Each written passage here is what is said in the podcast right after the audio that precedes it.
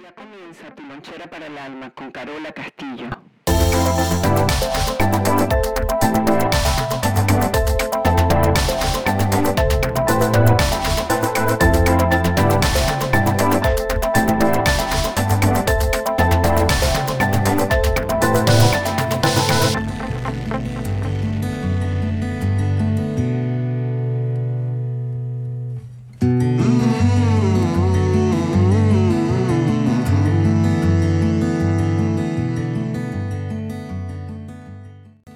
Bienvenidos a todos donde sea que se encuentren y haciendo lo que sea que estén haciendo. Esta es Carola Castillo y tu lonchera para el alma. Qué bueno tenerlos por aquí de nuevo en estos mundos cambiantes, transformadores de tantas cosas. En estos días me preguntaba qué valdrá la pena para escuchar en estos días, que valdrá la pena, que tenga una energía consistente para seguir en progreso, seguir usando como ese cuaderno de apuntes que debimos haber hecho hace mucho tiempo y buscar atrás. Y sin embargo sirve comenzar a hacerlos ahora, ¿no? Como ese borrador, un borrador de lo que podría ser el tiempo más adelante, qué podríamos hacer. Entonces comencé a recordar esas historias que amo, que me encantan, que tienen sustento de vida, que se pueden corroborar, que están lejos del drama, que se pueden vivir de manera cotidiana y ¿por qué no? Espeluznante. En fin. Esta historia tiene que ver, por supuesto, conmigo.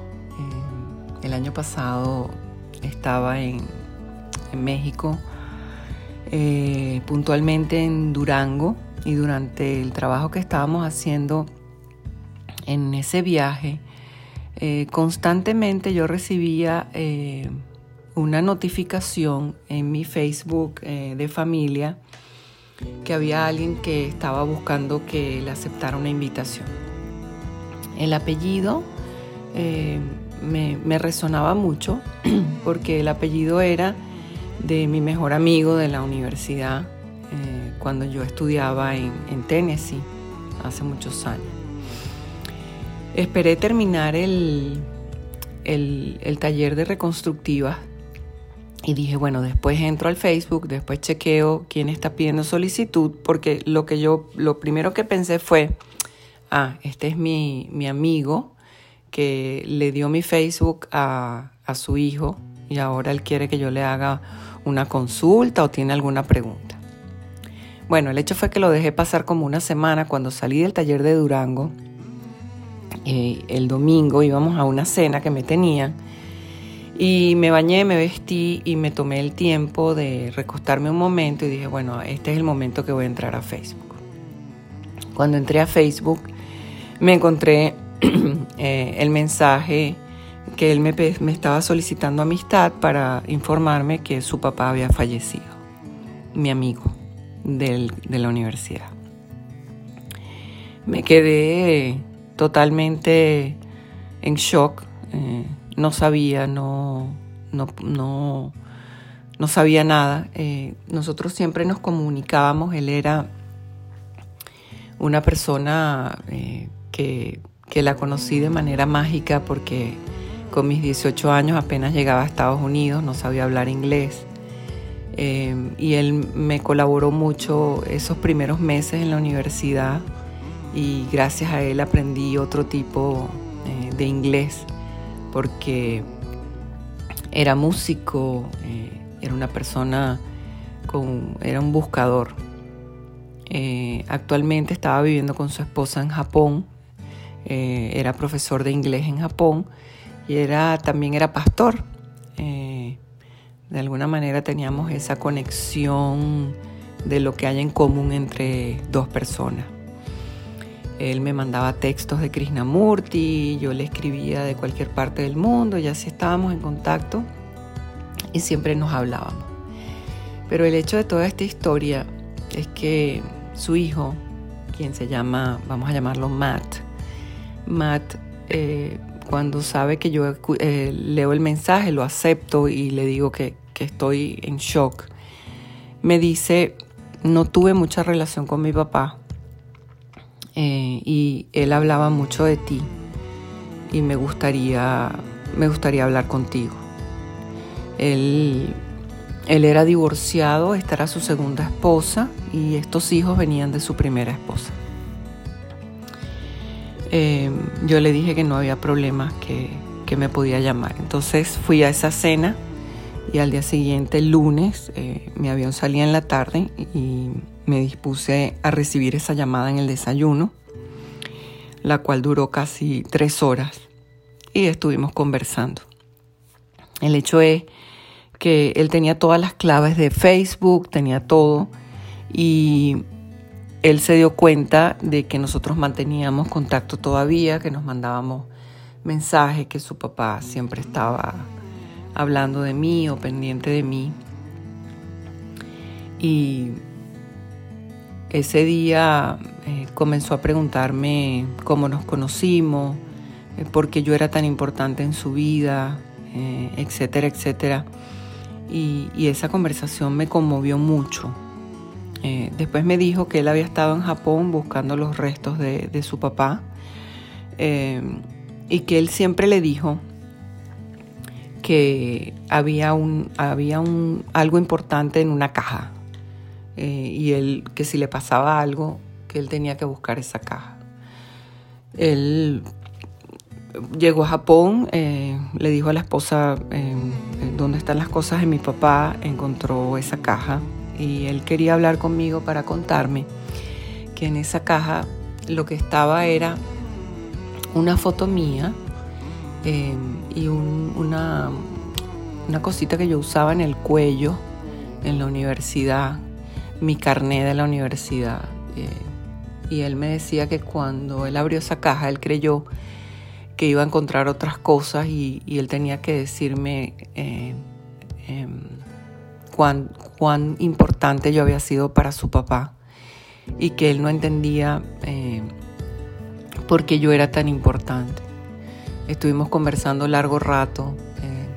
Le dije, bueno, puede ser que estuvo enamorado de mí, puede ser. El hecho es que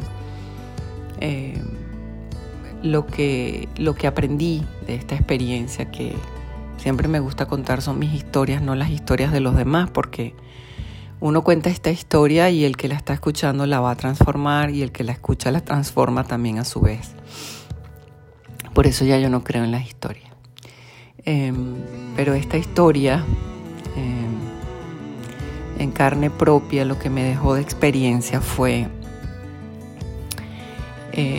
lo que añoramos, lo que soñamos, cómo marca lo que podríamos llamar un proyecto de familia, un proyecto de vida.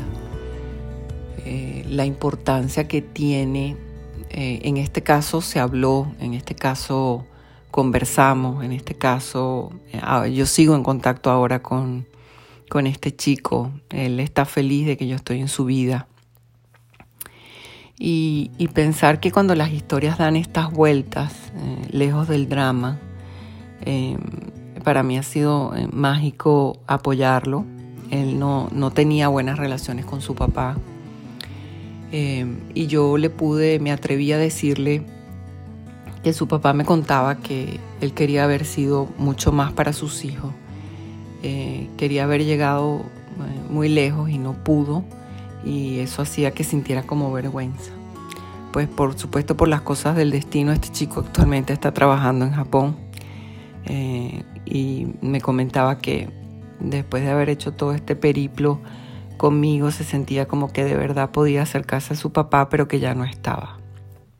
Entonces, los lazos que llamamos invisibles no son tan invisibles cuando los sacamos a la luz. Cuando estas historias se revelan y son productivas, no destructivas, podemos asistir a una cantidad de gente que no nos imaginamos, ¿no? Poderle haber dicho a este chico: el sueño de tu papá era convertirse en abuelo. Es ver que las emociones nos marcan tanto que hacen que no podamos acercarnos a las personas que decimos querer. Entonces, esta tutela que le toca a uno para bajar esas aguas, para bajar esas emociones. Porque cuando alguien... es preferible tener una relación con un muerto que con un vivo. Estoy tomando un cafecito rico. Porque el muerto ya no va a respondernos. El muerto no nos va a pelear nada. Por eso nos apegamos más a la culpa de lo que no hicimos con esas personas que ya fallecieron. Porque nosotros compramos y vendemos el mismo negocio y nadie nos contesta y nadie nos altera nada. Entonces, estar tan claros en que como llevamos la vida, ese orden ya no es, si queremos que sea un orden espiritual divino, tiene que ser un orden en la tierra. Y mi pregunta es, ¿en cuántas historias estaremos involucrados de aquí para atrás y de aquí para adelante que no nos atrevemos a tomar conciencia porque las emociones están en el camino y no queremos ver las cosas claras porque aún no tenemos la potestad de ser adultos responsables, de poder explicarles a los demás la honestidad, lo vivido, lo que tenía que ser? Una de las cosas que me sorprendió es que cuando entro a ese Facebook de familia, que él está allí... El hijo me dijo que iban a cerrar ese Facebook cuando el papá cumpliera un año de fallecido, que es dentro de poco. Yo entré al chat que teníamos y para mí fue impactante ver que el chat estaba abierto, decía que estaba conectado. Y después, en todo este tiempo, uniendo los cabos, la noche que terminamos de chatear, minutos después a él le sobrevino ese ataque al corazón y dejó la comunicación abierta. Entonces, es muy importante los últimos segundos de vida de una persona cuando abandona su cuerpo. En el sistema yogi hablan de los 40 segundos antes de pasar a ese plano, son los más importantes. Qué dulzura se siente en el corazón saber que queda una tarea por hacer, más con los vivos que con los muertos, que es más fácil fallecer, morirse en el intento que seguir intentándolo como gente viva, aprovechando la vida más que las emociones o los pensamientos que son tan poquitos al lado del milagro de estar aquí y ahora. Bueno, ha pasado el tiempo, ha transcurrido el tiempo, ya tantas cosas y yo siento que aunque mi amigo, mi compañero de universidad no está físicamente, se siente esa dulzura en el alma, en el corazón de poder asistir ahora a su hijo y traer cosas positivas, buenas y contar, si se puede, lo mejor. Para que no queden historias equívocas solamente por los dolores o las emociones que no nos dejan acercarnos a los demás. Bien. Bueno, fue muy rico compartir esa historia con este podcast. Espero que le den buen uso. Algunas veces me gusta compartir lo que podría ser la historia del que está escuchando y que podría... dándose cuenta y con mucha conciencia de que verdaderamente este trabajo de alinearse y ser respetuoso y amoroso con la vida no tiene que ver con nuestros deseos, nuestras victorias o derrotas o batallas. Tiene que ver con un universo, tiene que ver con algo más grande. Bueno, gente bella, se les quiere mucho. Lo poquito que hagan vamos a hacerlo súper bien. Mucha calma en estos días por venir. Y traigan lo mejor para sus vidas y para la gente que los rodea, porque eso es lo que vale la pena. Esta fue Carola Castillo con tu lonchera para el alma y recuerda, que la primera opción no sea sufrir. Gracias, gente bella, se les quiere.